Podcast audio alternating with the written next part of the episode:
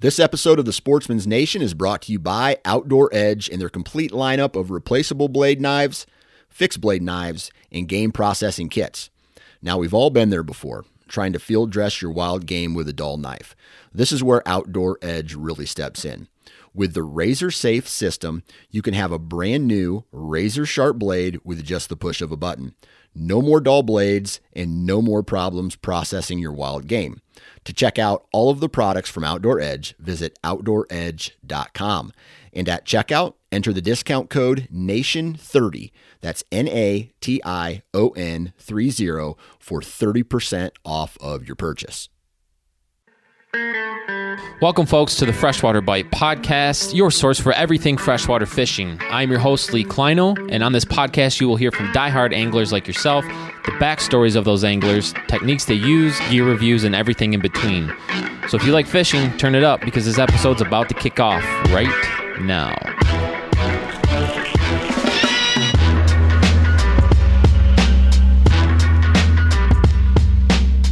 Hi, folks.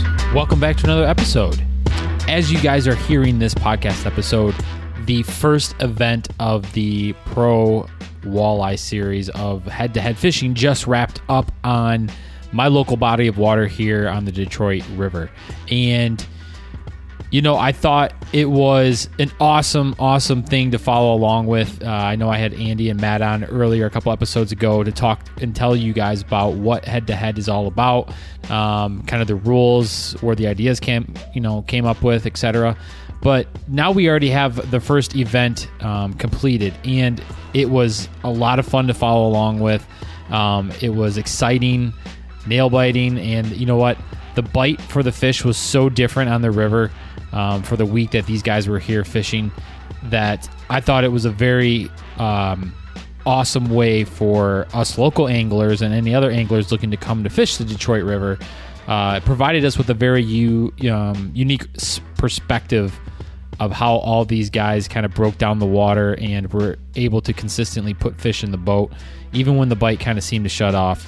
Um, so, what I did was I brought Joe Okada on the podcast, and Joe is a uh, he's a professional walleye angler. You guys and gals probably recognize him from the the Cabela's National Walleye Tour in the past, but he is one of the pros that was invited to fish this series this year, and I brought him on the podcast to kind of talk about his introduction to the head-to-head fishing format, what he thought about it, and how his first event turned out. And um, he also broke down how he fished the Detroit River, how he had to change his unique style, and he really gives us a lot of cool insight of how we can fish it when the bite turns off. So, without any further ado, here is Joe Okada. Mr. Okada, how you doing, buddy? Good. How are you? Doing great. You uh Good. you back and settled in okay? Oh yeah, I haven't really unloaded much of the boat or truck yet, but I'm back. Feels good.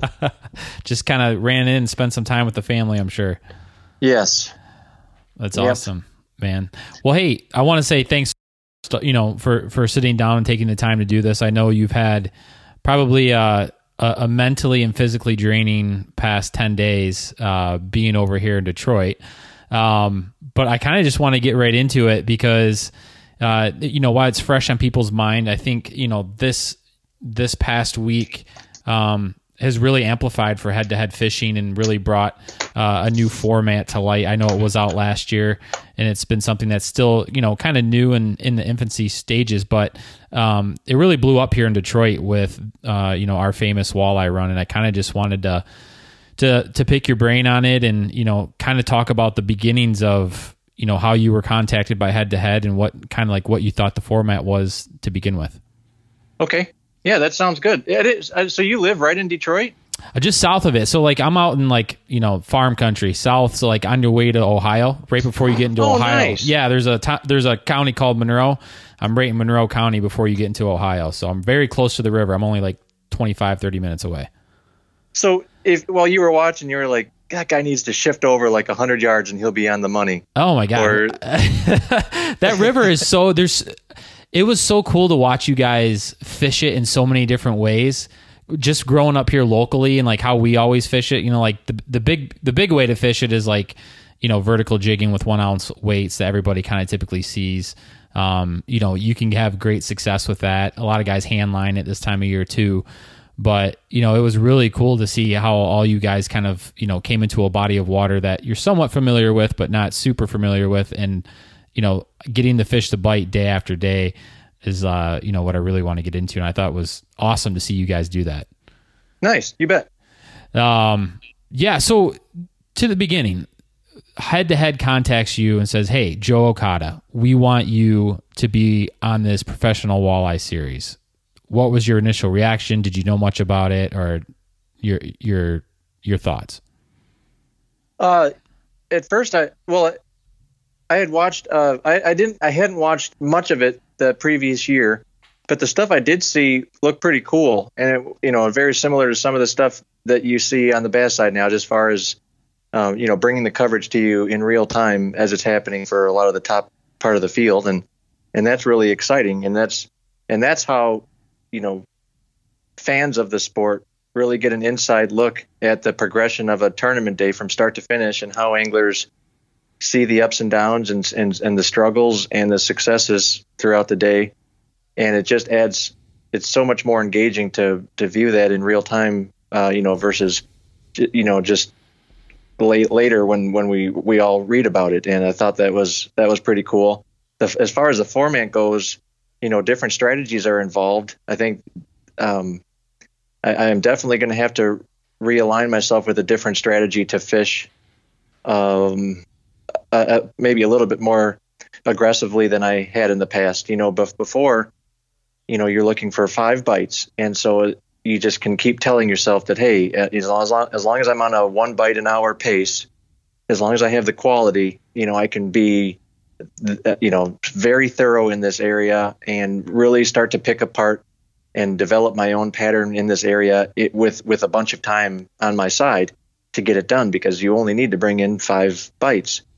And now you start seeing that scoreboard, you know, rally and uh, you you start to feel that there might be a feeding window opening up or whatever, and you start to feel a little bit more pressure to get your stuff together and start getting those bites to keep up, or you're going to be left in the dust.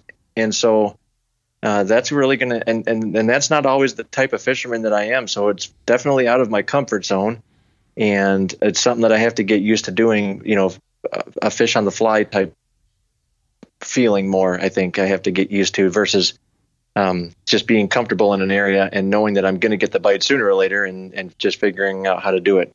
You know, uh, two two totally different strategies. So I didn't know if I would be comfortable with this new format, but I it was it looked exciting, and I I wanted to give it a try just to just to keep the whole thing exciting. And you know, there was several anglers that I consider my my peers and good friends that uh, had got the invite, and I wanted to I wanted to keep you know competing against them and um, and so yeah, so I, I jumped in and and after after this last tournament, I can say that I I don't regret it. It was I felt some excitement that I hadn't felt in a, a while, and and uh, and the best part was I wasn't even really competing to win as as bad as that sounds. I just just to survive the first two days to make the head to head cut to have a chance to win was super exciting. And after after a, a little rally on Tuesday, I just said to myself, "This was super fun. I'm super glad I'm here to do this." And uh, and and and after, and then looking back in the tournament, I mean, the whole head-to-head crew did an amazing job at bringing that excitement to life for all you guys to watch. So pretty oh, cool. Oh yeah, I mean, there's a lot of hours. Yeah, people at work that didn't get they didn't get too much work done this week. no, no. you know, some of my friends texting back and forth were like, "Oh man, I'm just uh, every chat second I get, I got this thing up, and you know, we're texting each other live updates back and forth if one of us can't be on. So it was really cool to see. Um, you know, you kind of talked a little bit about it, about how you kind of had to break it down, you know, based off of like other tournaments that you fished in the past when it comes to just surviving the day, right? It's like, it's that pressure where you can almost compartmentalize and break it down into segments where you're like, hey, this is what I got to do to survive day one. Okay, now here's day two, day three did that help you when it came to your fishing style, um, breaking it down like that rather than um, you know a more traditional tournament? For sure, it did, and and I think one of the one of the definitely one of the things you felt is once you feel that you might actually be out of it for the day. You know, if you're if once you go into the head to head field and and let's say the guy you're going against just lands on a wad of them and doesn't let off the gas and you haven't seen a bite that could even touch that that bite, you know, and, and it, what that does is it frees up your mind, it breaks the handcuffs free, and it allows you to just go do some things that were in the back of your mind that you didn't want to sacrifice time to go try when the race was fairly tight and you needed to secure that that tight race and and not try to fall further behind the pace. And and so once sometimes once you once you feel like hey to, you know today might not go so well let's go expand our let's go expand some things and try to be a better fisherman for the next day ahead of us. Mm-hmm. um, that's what allows you to to try things. For for example i was i started off trolling this thing and it was probably like a 10 minute pass if you you know from start to finish from the moment i started letting out my line to the moment I was peeling up my line. I probably had about seven to ten minutes of that of a trolling pass, but I was only getting bit on two or three key spots within that stretch. So I knew when my bites were going to come by the third day, which brings me to another point we can get to later as far as the practice goes. But yeah, um, I, I, I knew I could get bites once I once I really, I mean, once I made myself dizzy in that spot, I learned it better. Um, and, so once once I knew where I was getting bit and where I could count on getting bites, I said to myself, okay, you need to just quit being inefficient with this trolling gig and stop and try to make repetitive casts to the spots where you're actually getting your bites and seeing this activity on your locator at and see if you can pick up more fish per hour. So I think halfway through the tournament, you know, I found myself picking up a jigging stick, A, because it felt like it was the more efficient presentation to extract fish off small hot pots spots of that pass, and B because it's just super fun to pitch a jig around and get and get bit. So oh yeah, um, so that's that's kind of what I did. But uh, you know, going back to it, we you know we don't have a week to dial in stuff and to learn areas well. You're you're learning that in real time during competition because you had to spend those three days going from boundary to boundary of that entire river just to scratch the surface and get a glimpse of what might be taking place in the days to come and start wrapping your brain around how you need to address what's what's happening and try to get your crystal ball out and make some predictions you know? Yeah because that uh, i mean you're racing the clock but you're also you know compared to like the nwt the way you guys fish it this was like you just want to keep boating fish you know what i mean one after the other because and get obviously to at least that two pound mark because that's going to at least keep you in the game and keep you you know lethal throughout this whole thing. If you're if you're just trolling for one or two big fish, you know, a, maybe an hour, that might not be enough to to put you up on the leaderboard or make it to the next day. Exactly. I think strategies, yeah, and and, and all it is is it's still it's still a game. It's still a playing field and no matter what the playing field you're on, there's going to be different strategies involved to be to, to do the best at that particular on that particular playground. So right. Um, so you'll see different strategies evolve and come and come into the um, to the light with this format versus other formats, eh, just like you would see in a three fish in a three big fish tournament, you know, jackpot tournament or or a five fish limit tournament. How you see people, you know, really strive to just get those quality bites. And um, and, and some, but but in something like this, you need you need some quantity. And in, in the case of the Detroit River, I mean, maybe not so much this week that we've seen, but you know, if there was a lot more females being active, you know, mixed in with this, these groups of males, you did had you would have had to figure out not only how to catch a bunch of them, but how to catch a bunch of big ones just to stay competitive because someone would have figured it out right. and you'd have gotten left behind. So yeah, it's it's neat to it's neat to try to formulate different strategies for this new format, and I have a lot to learn. so, so coming into the Detroit River, what did you know about it, and kind of like what did you implement on that day one and day two of practice? Like, you know, what what what have you heard in the past, and kind of like what was your game plan coming in day one, day two?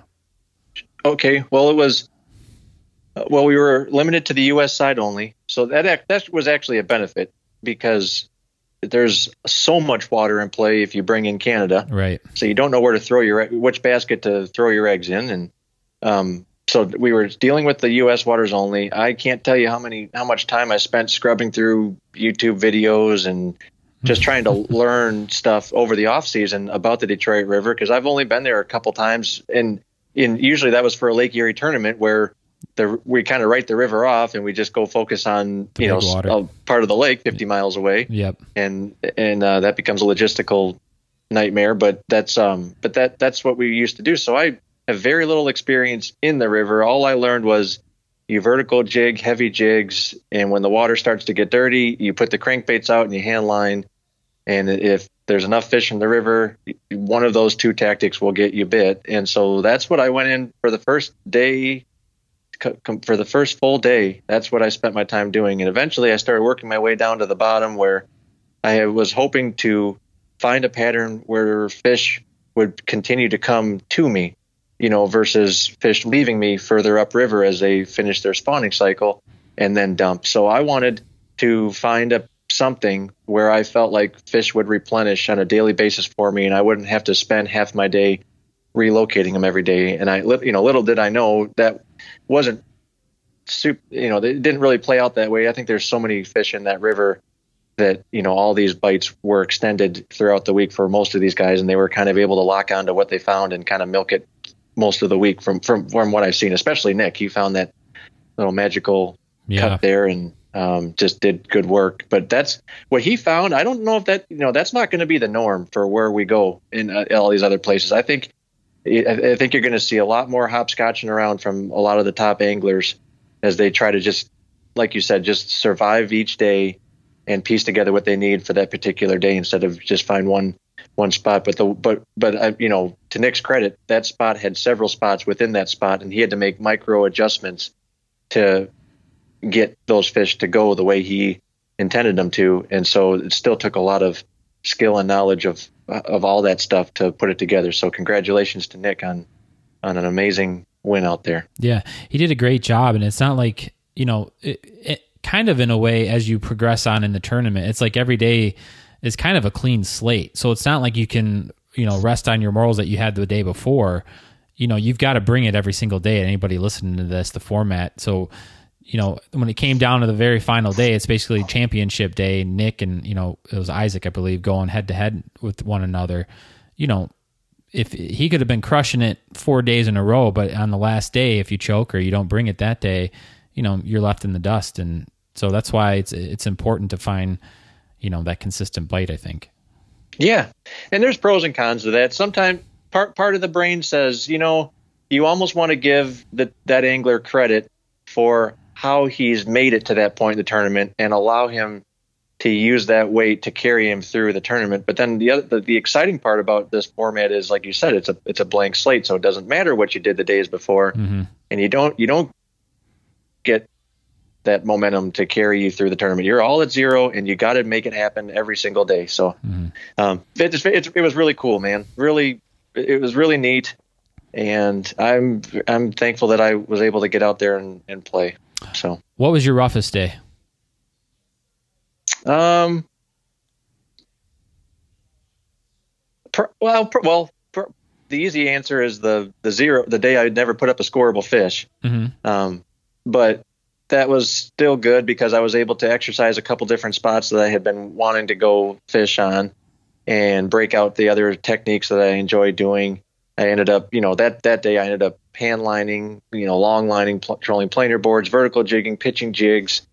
Um, I, I, I, did a bunch of different stuff, and it didn't really work out, but at least I got to go run a fresh rotation and try different things and you know once i was what 15 pounds down or something like that and my day wasn't looking so hot it was just nice to kind of get out and fish for free and know that yeah you know no matter what happens today i still get to fish the next day. Right. And um, still get still get you know still cash a check because everybody that fishes all three days in the head-to-head bracket doesn't go home empty-handed. So it was still it wasn't bad either. And like I, I just want i just wanted to kind of start on a good you know on, on the right foot for this season.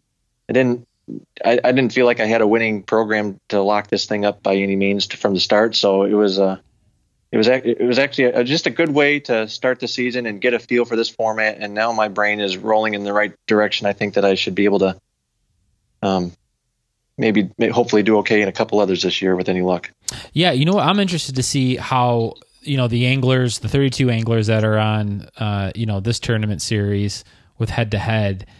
When I see them venture out into their normal tournaments or you know other tournaments that, that you, we follow you guys along on throughout the year, I kind of want to see like I wonder if it, it'll make you even sharper. You know what I mean? It's just kind of get like you said, getting the brain working, getting things flowing. Um, you know, you're not just saving up for that first opening event on one series. You know, when you start to fish different things like this, I think it's going to make you all better, in my opinion. I agree. It really is. It's going to be. It's a super good exercise, especially for my fishing style. I love to have a week's worth of practice put in where I know my game plan and I know alternative game plans, and I've had enough time to really dive into the the fine details of each of those p- patterns so that I can um, make you know I already have a I am already very comfortable with what I expect to do for the for the tournament mm-hmm. and this is this flips it upside down now I just have to have a bunch of stuff on my boat so that when I go by an area and something feels right about it and I just say okay something felt right here here's how I would approach here's how I would approach it if I was just trying to figure this area out on a day of practice and then just go fish it now I you know under tournament tournament conditions with the clock ticking, I have to also get that same gut feeling and act on it and not second guess myself and just go for it. And, um, and I, I know that's going to make me a better fisherman overall. And that's, that's why we all end up doing it. We don't, none of us are doing this to get rich by any means. It's just because we like to fish and we like to try to get better at it. So this is def the way this, this format lays out. It makes you I think it will make us all better in the long run, and that's it. It just escalate that learning curve or, or speed up that learning curve that much faster. Yeah, you know, and the other thing too is I I think it's really good for the sport. You know, of walleye fishing. When we go against things like bass fishing, obviously that's more mainstream. I feel like this is going to help elevate that stage and make it you know more of a spotlight on it. I hope so, man. I really do. I, I mean, the more eyeballs land on this, uh, platform. I think the obviously the more successful it becomes, and the more people want to uh, support it. So they and and I think this was a great first start, and the the location was a great way to lo- to jump it off too, because there's you know including yourself, there's a huge local population that got to see anglers picking apart their local body of water in ways that they may not typically attack it, and um, I think that should be pretty typical, you know, wherever we go just because we don't really know what we're doing when we get there, and we don't always know what the locals know when we get there. So we just kind of do our own thing and see how it works, and then sometimes that opens up, you know, new avenues for everybody to to play on. Well, so. the other cool thing too is we're not seeing it afterwards. So you know, I'm not seeing you guys go to. Uh, the Detroit River on a different tournament when it airs a couple months later. I'm seeing it where you know live during the week and I see you guys, you know, approaching the river with different techniques, for me as a local angler, my mind was blown, and that made me want to go out and try different things because that Saturday of your guys' practice, I was out jigging my my normal way that we typically put fish in the boat, and man, were the fish lockjaw on Saturday. I mean, there was another tournament going on locally that had a lot of boats in the river, but this time of year, typically the the bite is so hot, like you can get your limit really really fast with a local angler and get off the water. For some reason, we had you know high temps prior to you guys getting here, like almost two weeks of it. So it was almost like they had spawned out early, and then you're kind of waiting in limbo for the next run of fish to come up the river. And it, you know, for me at least, it I, I had to try a lot of new spots that I had never been to before. But you know, it, it's hard for me to sometimes to think outside the box to see like what you guys were doing in the tournament, pitching jigs, um, trolling, and things like that. You know, we're still stuck in our ways sometimes of what's successful. I, I personally really seen the bite shut off for me locally, and then to see you guys adapt to the the bite of for what I figured is you know it's not that good of a bite. It was really eye opening for me, and I learned a ton. Now I know what to do or different techniques to try next year or in the coming weeks when that bite is shut off in the river how I can adapt. Nice. Oh, that's cool. I, there was many times in practice where I was seeing a lot of fish being caught, and I was right next to them. But for whatever reason, and the water temps were up in the upper 40s, you know, tickling 50 degrees. Yeah, it was like 48 degrees. Yes. So I thought, why do you, why do I have to have a minnow on this jig to get bit? I just because it's you know with without you know the guys next to me they were putting a fresh, um, a, a fresh minnow on. They'd put it down, they'd catch a fish, and then here's me coming through with just a piece of plastic, and I, I didn't quite get them. But then a couple times I noticed that if I would stay upstream of my jig and just let that kind of carry down a little bit I'd get those fish just that little bit extra time to eat it, and that was that was a way I could coax some of those vertical fish into eating a little bit better. But other other than that, yeah, I was. Um, that's what that's that's another reason I kind of ended up moving downstream a little bit to look for other types of bites. Just I I would it would have messed with my mind to be getting outfished by everybody around me w- that had all the goods to get those bites. And then here's me just coming through you know struggling to catch a few.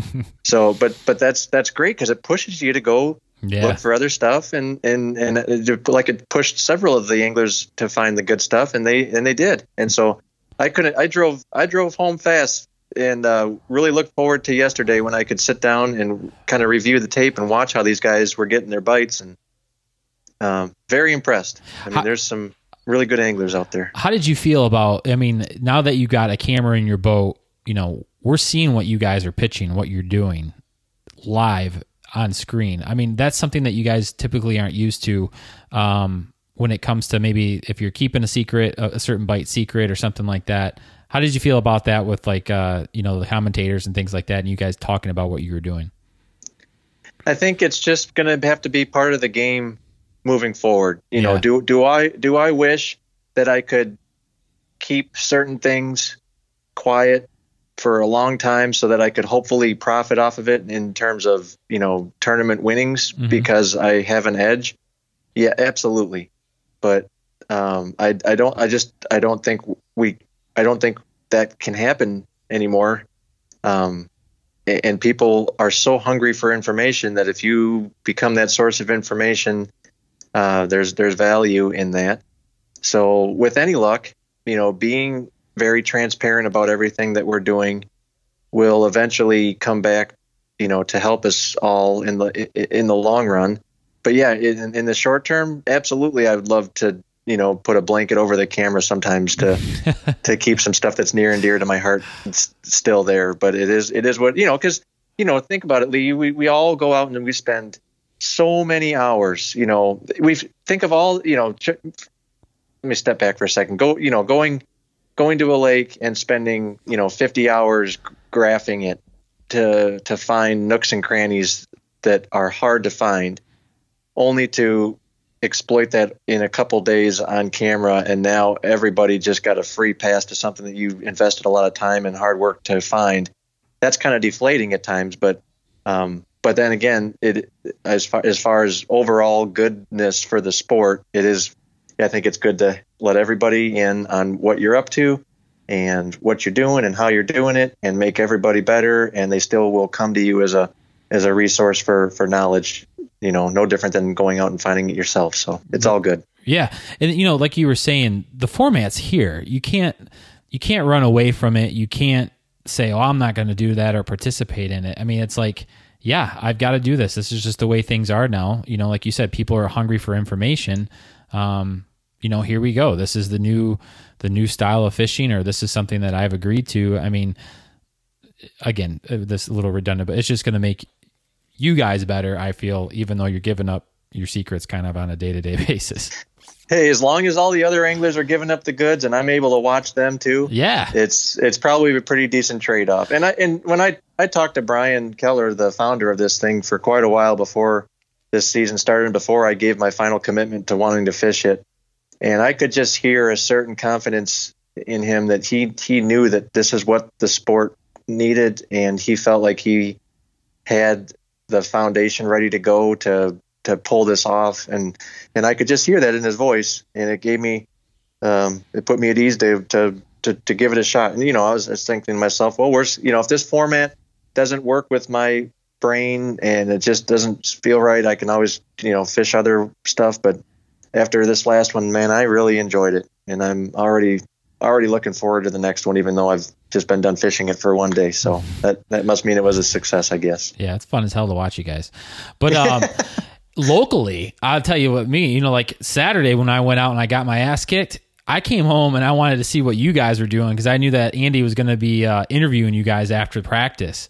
And when we we started to go through anglers and the anglers were scratching their head and you guys are all like, "Man, I don't know. This is not the bite that I thought. I thought it'd be hot and heavy. There's just, you know, not the fit, the fish aren't biting as quickly and as aggressively as I wanted to. I felt great because I took my dad out on the water and we got a big goose egg Saturday. well, so you didn't feel too bad after you heard everybody else was struggling. Oh yeah, it was great. I was like, "Oh man, see, they are human." oh, for sure. We're all we're all just a bunch of idiots trying to catch fish. So yeah, nothing, nothing magical. All right. So being a local, and then uh, I want to go through one more scenario here, and then I'll, I'll let you go. But, um, you know, take me through that. You were really excited about having a, you know, a, a jig and a rod in your hand. Um, you said it was one of the funner days when you were out there catching fish.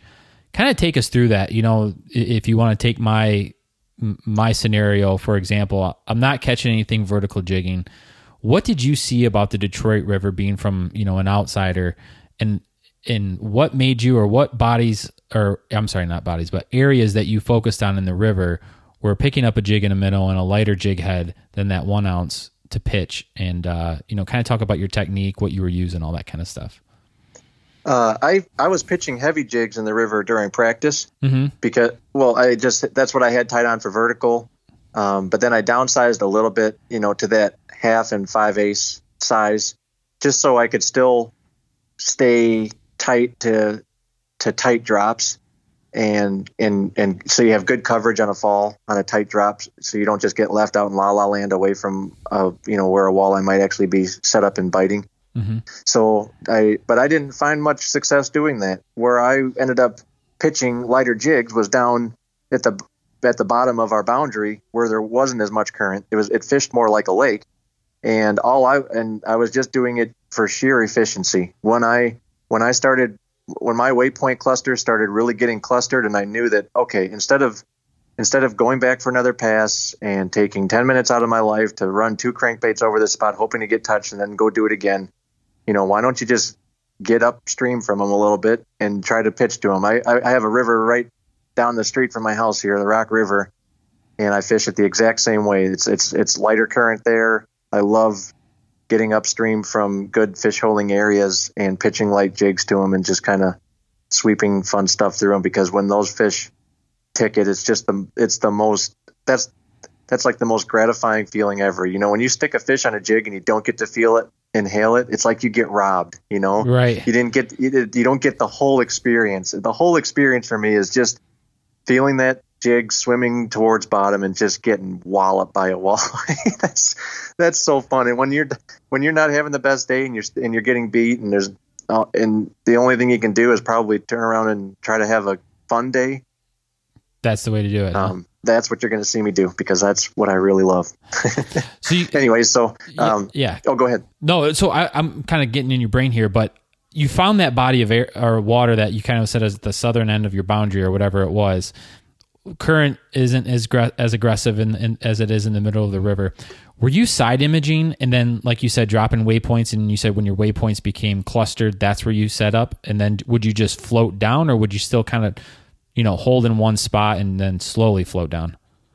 Well, on the first day of the tournament, I hooked up. I caught, I had a double on on this. Basically, what they are is they're small gravel patches or rock patches, gravel rock patches, and then there's subtle points sticking out on the on, on some of those gravel flats that were the hot parts that you needed to cross your crankbaits on. Mm-hmm. And um, so the the first pass of the first day of the tournament, I had a double going over one of those spots. And then as I was reeling those fish in, I had forgotten to put my autopilot on. So my trolling motor was already turning me to the left. And so basically, as I was fighting those fish, I was doing a big circle and putting myself in perfect position to come right back through again once I got those fish taken care of and my cranks back out.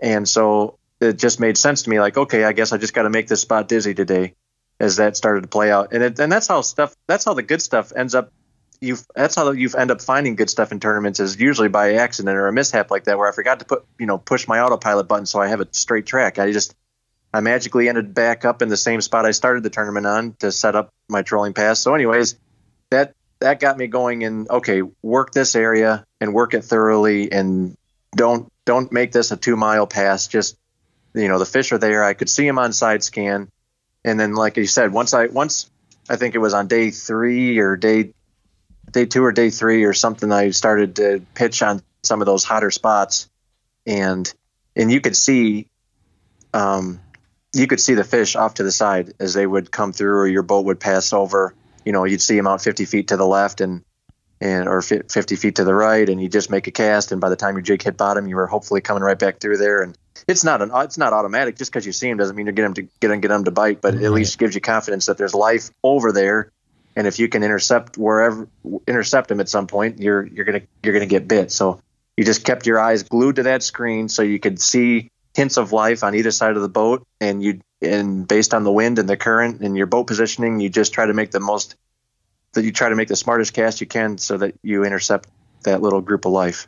There's so much going on there, and it, if you listen to the anglers like yourself when there was you know time to interview or you guys were talking after your day, I mean every single time every angler said how important their electronics were when they were out there, especially in a body of water like the river um, current changing all the time. As you probably can see, the bottom, there's different kinds of structures weaving in and out of that 26 mile stretch all the way up. No area is the same for the most part, and there's a lot of different things that you can get snagged up on. So, um, you know, between your electronics, like you said, the, the current, and then and then staying staying in that area, there's a lot going on in order to get that bite to happen for you guys. Yeah, a lot going on. I wish I would have put some of these things together sooner in the tournament.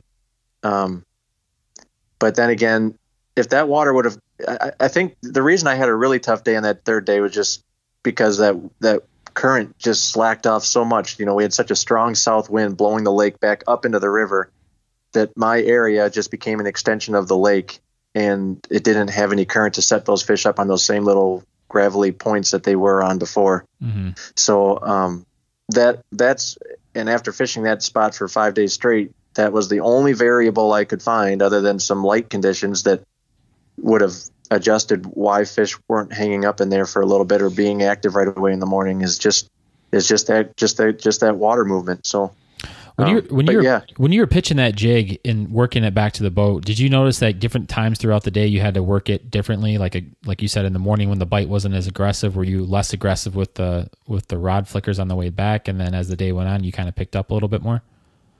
No, it didn't seem like those fish were really hot and heavy.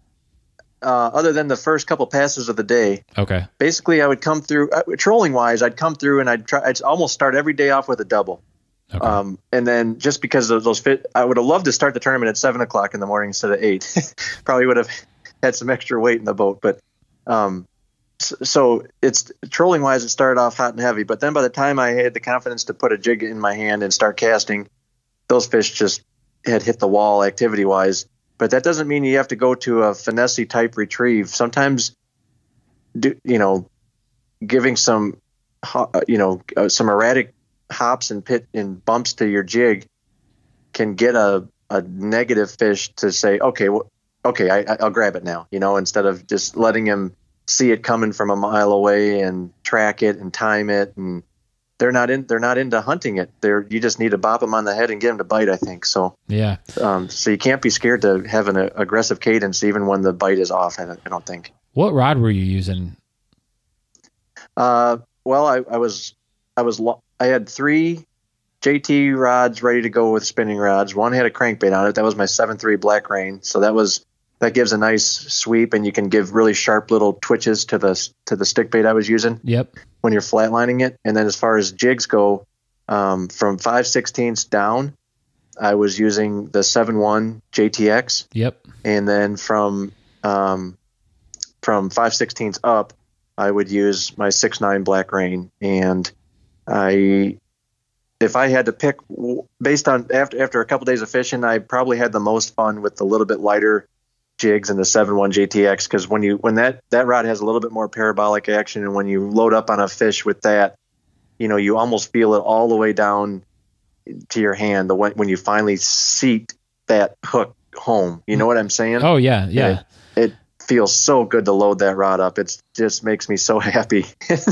that's uh that's the way I finished the, the, tournament on. It helps give you eyes under waters too. Like when you're hopping it over those gravel beds, you kind of get a really good feel about um, you know what your jig's doing and how the structure is changing underneath you. You know, you can you can tell when you're on some some heavier duty rocks, and then when you kind of start to get into that sandy bottom, you're not getting that transfer back. So it's just yes, it, it was interesting to see you know what rods you had in the boat based off of so many different ways to fish, but. It was it was hard sometimes, Lee. I mean, the, the Detroit River has a really it, a lot of it is just as a fairly soft bottom, so it doesn't telegraph very good. You know, whether even if you're hand lining, sometimes it just doesn't doesn't telegraph the way a, a lot of rivers do. So it's not the easiest place to fish, and I think that's one reason why the heavy jigs are so popular there, isn't it? Just because oh yeah, you that way there's no there's no question you can't let any more line out because you're all the way on bottom. everybody likes so, to know they're on bottom. That here, yes. as long as you're on bottom, you're at least in the game. That's what everybody thinks. But well, cool, man. No. Well, hey, it was exciting to see you in my my local waters. Uh, it was a it was a great tournament to watch. I'm so pumped for you, and I was really happy to see your name um, as one of the 32 anglers, along with some others that I recognize in there. And uh, you know, I just I'm really pumped for your season and you just your attitude when you're out there. You're you're probably the most upbeat dude and glass half full guy I've ever I've ever watched, and it's it's a lot of fun to watch you, Joe. Oh, you just saw me on my good days, is all. I'm just kidding. No, it was a lot of fun, man. I I can't wait for Lake Wisconsin. It's going to be a much more challenging bite. You're going to see guys struggle, but with the group of anglers that are playing, I'm sure some of them are going to make all the locals of southern Wisconsin just turn their heads and say, "How the heck did that person figure it out?" So I'm really looking forward to the rest of this season. Yeah, is there one that sticks out to you where you're like, I can't wait to get to that body of water? You got Mille Lacs, Mississippi River, Lake McConaughy, and then there's the the one over in New York, Lake. I don't even know how to pronounce that one. no, I I think the Detroit River was actually the one that I had been looking forward to the most because I figured there'd be a lot of fish. I figured there'd be a lot of big fish. Okay. I figured there'd be a lot of action to put on a really good show to get this thing started. And it, but it, I mean, regardless of the, you know, just because there wasn't a bunch of 10 pounders jumping in the boat, that the, the way this format plays out, the, the tension is still there. The drama unfolding is still there. The competition isn't any less fierce. And and I and I, w- I really put a lot of effort over the off season into getting my ducks in a row for this first tournament. But after this, I don't know. They'll they're all going to be fun because I I really know not a lot about any of them, and and that's the way I like it. So cool. we'll just go fish by the seat of our pants the rest of the year and see how it hap- see what happens. All right, all right, Joe Okada. When can uh, or where can people go to, to to follow along more with what you're doing on social, etc yeah, just just social. You can find me and message me on there, Facebook and Instagram. And I'm sure you'll see some stuff on YouTube this year as we go along. But, uh, but yeah, all the usuals. Just find me at Joe Okada and say hello. All right, buddy. Well, hey, thanks for your time today, and uh, good luck the rest of the season. Thanks, man. Talk to you later. All right. There you have it, Joe Okada, professional walleye angler, just really breaking it down for us, telling us about what his thoughts on the Detroit River and the head-to-head fishing format again, I want to thank Joe for coming on the podcast. But man, if you guys haven't been following along with Joe, um, just for his professional fishing career, the dude gives out great advice. He's always positive and upbeat, very approachable. If you guys ever see him at a tournament, um, you know, I would have all the confidence in the world to say, go up, introduce yourself, and if there's something that you want to ask him or just to get to know him a little bit better, uh, the dude will take the time to uh, to talk to you. So again, thank you to Joe. Make sure you guys head on and follow him over on Instagram and uh, uh Facebook. Just type in Joe Okada. And that's O K A D A Okada, and um, yeah more content to come, everybody, and more exciting things happening here uh, as the weather starts to warm up. So, in the meantime, as always, thanks for listening.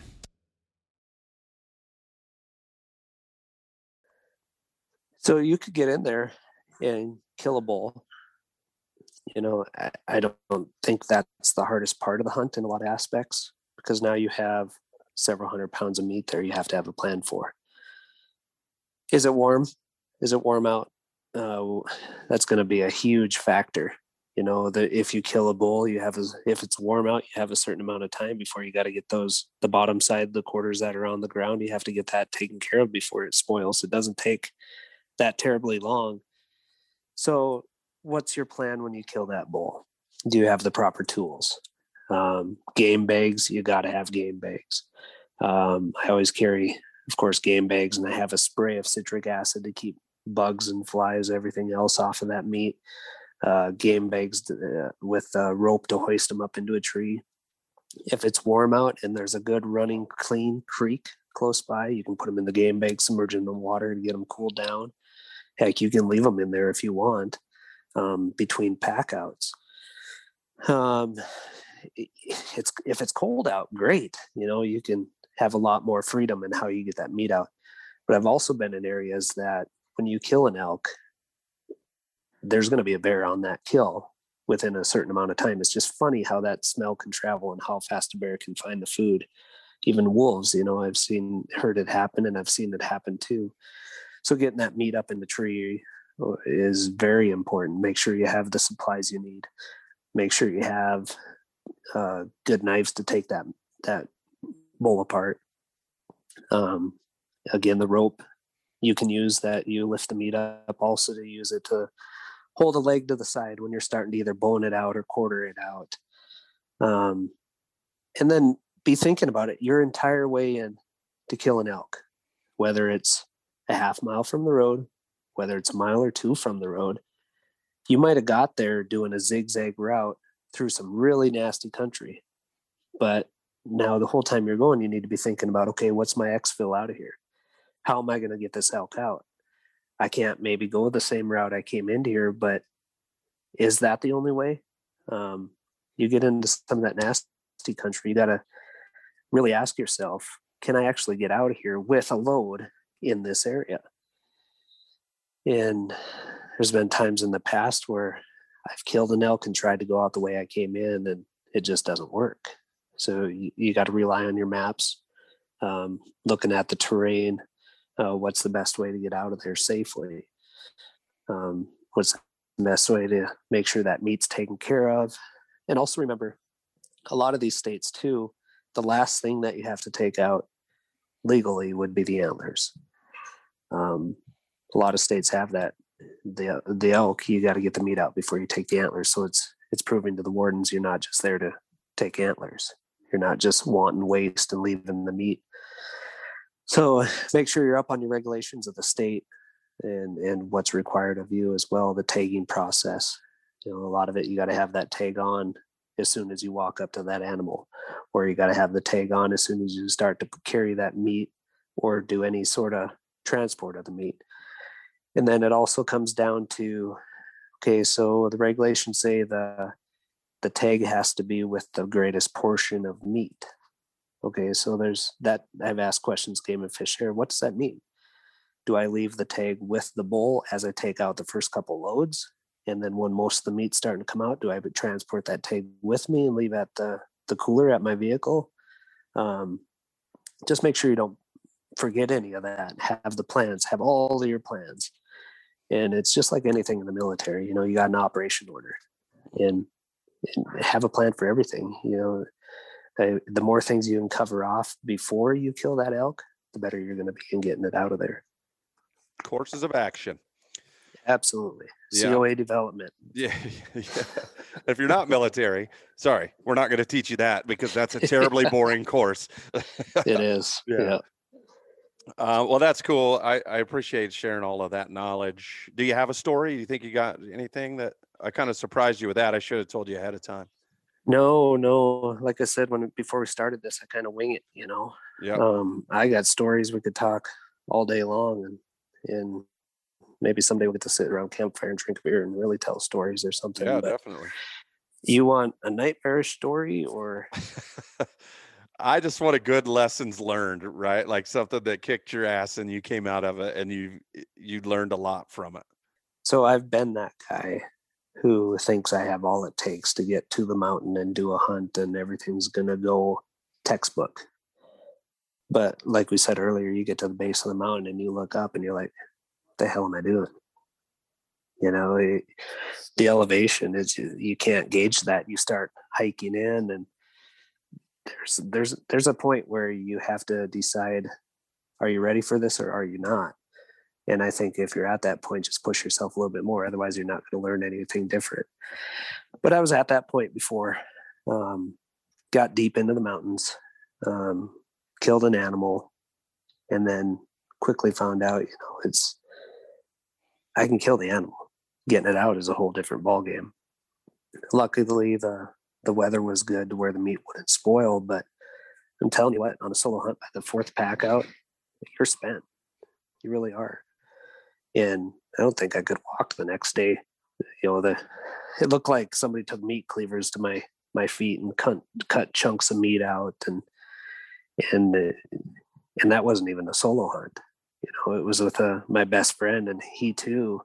And we got it done but were we fully prepared for what was ahead of us? Absolutely not.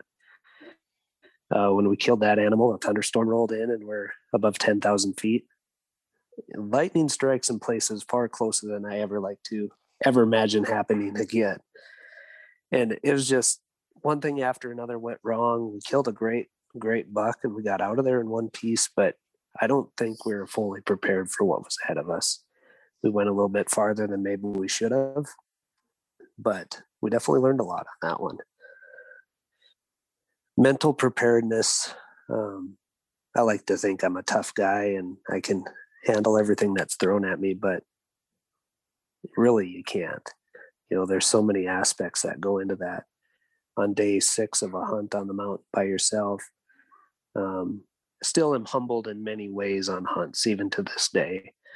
You know, even doing it year after year, there's always a mental anguish that comes in and, and will play a toll on you. And, and I still deal with that as well.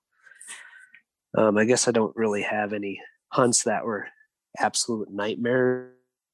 Um, well, that one with chunks out of your feet. That sounds pretty bad to me. Well, it was, but you know, everything leading up to that was definitely a learning experience. If we wouldn't have killed an animal, it would have been harder to swallow. Yeah.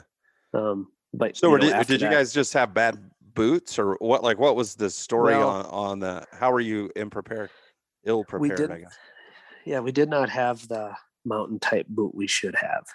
You know, I was young, learning wearing, and I'm not trying to badmouth an over the counter boot you can buy at your box store, but it wasn't a mountain boot. It didn't have the support. Um, on top of that, you know, that rainstorm, thunderstorm came in and we were soaked to the bone. You know, there's water. We take our boots off and dump water mixed with blood out of our boots. And that that was last time I went on the mountain without a mountain type boot, if you will. And mm-hmm. So, you, you know, a whole nother topic we can get on is is gear what kind of gear do you need for the mountain? You can't go up there with your Salomon tennis shoes and expect to be comfortable in the mountains. Yeah. You know, you got to have the support needed. You got to have a good pack. Um, whatever weapon setup, it, it's got to be set up the right way. A lot of different aspects. Yeah. Let's talk gear then. Um, just like essential gear. I don't think we need to run down every piece that's in your pack, but what do you consider to be you're not going to the mountain without it. A loincloth, one arrow, and that's about all you need. that's it. Good to go. Yep. That's all you need. Uh, yeah. And a couple of days and you'll figure it out, right? Maybe a yeah. snare. Maybe a snare just in case. Yeah. yeah. And a, a whole lot of good luck. Yeah. you know, you know, you, you got to have, like we are just talking, the boots. You got to have a good pair of boots. If you don't, if your feet are hurting you, that's really going to limit your your hunting. Make sure you have good boots, whatever brand that may be. I know it works for me. Uh, everybody's got a lot of different different opinions on boots, but make sure you have a good boot. You know, your bow and arrow, your rifle. There's so many different options out there. Just make sure it's good for whatever animal you're hunting. Um, good optics, but you know, there's so many, so many different. Yeah, yeah there's so many so many different brands out there. Just make sure you're using the stuff that works for you. Mm-hmm. The boots, good pack. Make sure you have enough clothing in your pack to for adverse weather conditions. Yeah, sure, it might be great when you get there, but in a drop of a hat in the mountains the next day, you could be stuck in a blizzard. Uh, make sure you have the the correct stuff with you. Uh, safety, always, always have some kind of a first aid kit. I don't go anywhere with anti-clogging agent, um, a tourniquet, um, all, all that stuff that's going to save your life. You definitely need to have that on a trip if you're going a quarter mile from your truck or if you're going a mile. It doesn't matter how far you are. You never know when something bad could happen. Yeah. Yeah. And I think uh, it's also important when you're doing research for your gear, especially boots and backpack.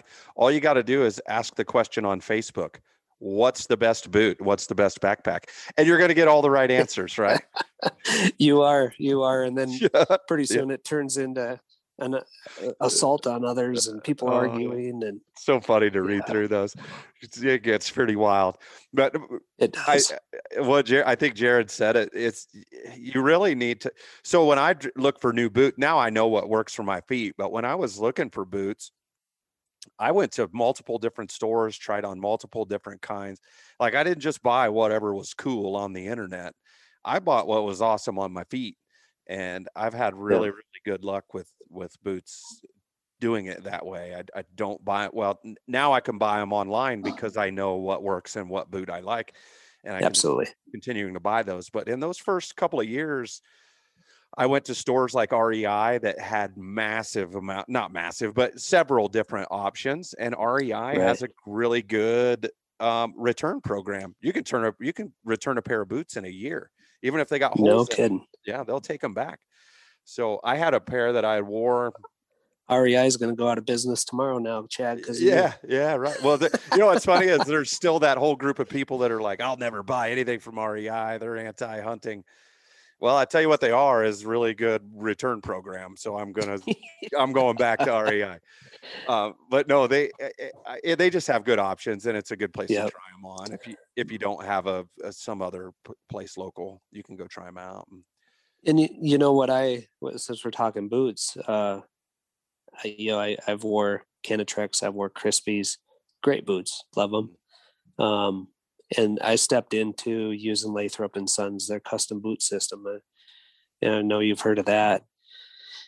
It, the price tag scares a guy at first, but after they map your feet and they send you the impressions and you do all those things and they call you on the phone and they're talking to you about things you never knew your feet were and then they build a boot that fits around your foot it for me you know everybody's different uh, that's my go-to is the Lathrop and Sons custom boot system. It's just hard to beat that, in my opinion. And that I, boots aren't something you're going to replace every single year. No. That how no. you hunt a lot. How often do you replace a pair of boots?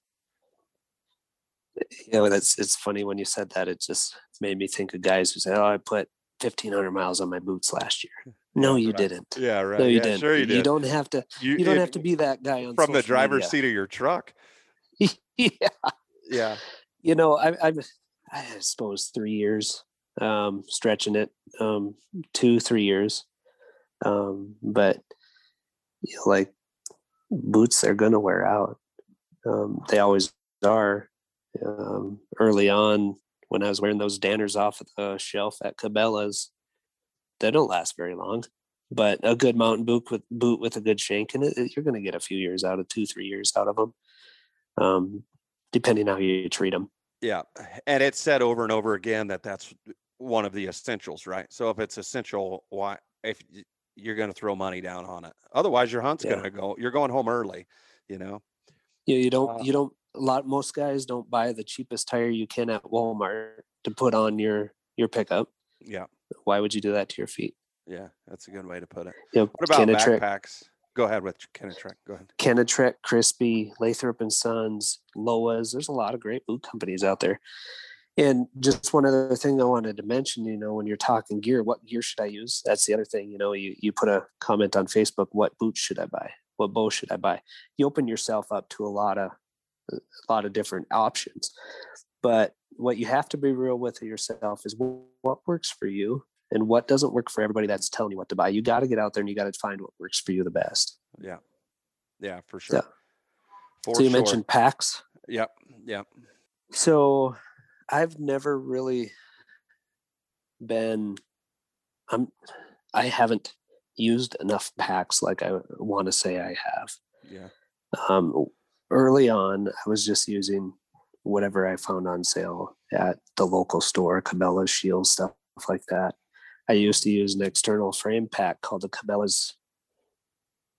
I forget the name of it, but I used to use an external pack from Cabela's. It worked great. It did very well for me, but at the time I didn't know what a good pack meant. Um, it, it fulfilled what I needed to do, and then after that, I was picked up for sponsorship from Tenzing. Not the best pack on the market. Did it get the job done? Absolutely, it did. But I know there's better packs out there. I just haven't went down that route. I got so many Tenzing packs right now. I'm just I'm using them, but every time I use them, I know there's something better out there. You know, the the Exo gear, the Mystery Ranch intrigues me very much, and I want to eventually get to the point where I'm using one of those packs. But Yeah. Well, if it works, if it ain't broke, don't fix it, right? Like they say. Yeah, It's working yeah. for you. the next day when my back is really sore, that's usually when I think about, you know, maybe I could have had a better pack. I could have had something different. Yeah. You know, the That's good. Kifaru, that's definitely um I think they're top of their game right now in packs too. Yeah. There's a good lot of good options out there. You know, get out there and try all the different brands and find what works best for you and what fits you the best. Yeah. Yeah, and that's that I think that goes for all of that essential gear. Just you just got to try it, you know, and if it means you go out and go on a uh, um, scouting trip or something to try out your boots and your backpack, and maybe you go home and that stuff sucked, and you're Yeah. gonna need something different. You go home, you go for two days, and you got blisters all over your feet, and you can't walk. Probably not what you want to hunt in. Sell them on eBay. Yeah, there you go, there you go. Well, all right, man. You got anything else before we wrap it up? No, not really. You know, there's always, uh, I'll turn around and I'll listen to this when you put it out there, and I'm like, well, I should have talked about that more. I should have said something different, and that's how it always is. It, you know, you, there's so much information that's out there, and trying to articulate that to the listener sometimes can be challenging. Um, as always, anybody has questions for me, I'm a pretty easy guy to find. Please reach out. Yeah, where where do people find you? Um, type in my name about anywhere social media you'll pull it up i get questions a lot from guys that i've never met asking questions and that's one of the things i like to do is is i like to share information i like to help others in the in the outdoors um, help them be more successful. I'm not a really closed off guy. I like to share what works for me and by no means i'm going to tell you yep go to this ridge i killed a good bull there. You know Yeah, don't be that guy right. to say okay i got this tag now tell me where to go. I'm not going to tell you. I tell people I hunt bull elk in the Everglades of Florida. When they ask, there's big bulls down there. Yeah, you know what though there are guys that would believe it yeah, oh yeah. They'll be looking for what unit? What unit is that? I've never seen. yeah so I, yeah, I i won't come out and tell you exactly where to go but i'll help you along the way yeah, and that's awesome. So, and you're very approachable on social media. We connected through Instagram, I think. Yep, One of yep. those, but it, whatever it was, I reached out and you know within a day I got a hey, what's going on kind of an answer, and we've we've touched base and continue to communicate. So um, you got you got a lot of articles out there on Agora. You got some Rokslide stuff out there too. I, i do right? Yep, Yeah. I do quite a few reviews on rokslide.com, um, quite a few uh, articles on uh, Agora through the Quick Cryptic website. Uh, heck, you can even do a search on Google. You type my name, you'll pull up a bunch of stuff too. Cool. I'll link all that stuff in the show description. So if anybody's looking to get in touch with Jared or wants to talk to him some more, then um, hit him up. He's out there and available. And with that, man, I appreciate you coming on. Thank you. Thanks, Chad. I really appreciate it. Um, hopefully, we can get together and do a new one uh, again down the road here. Yeah, I think so. I'm sure we can come up with some kind of topic for sure. All right. All right, man.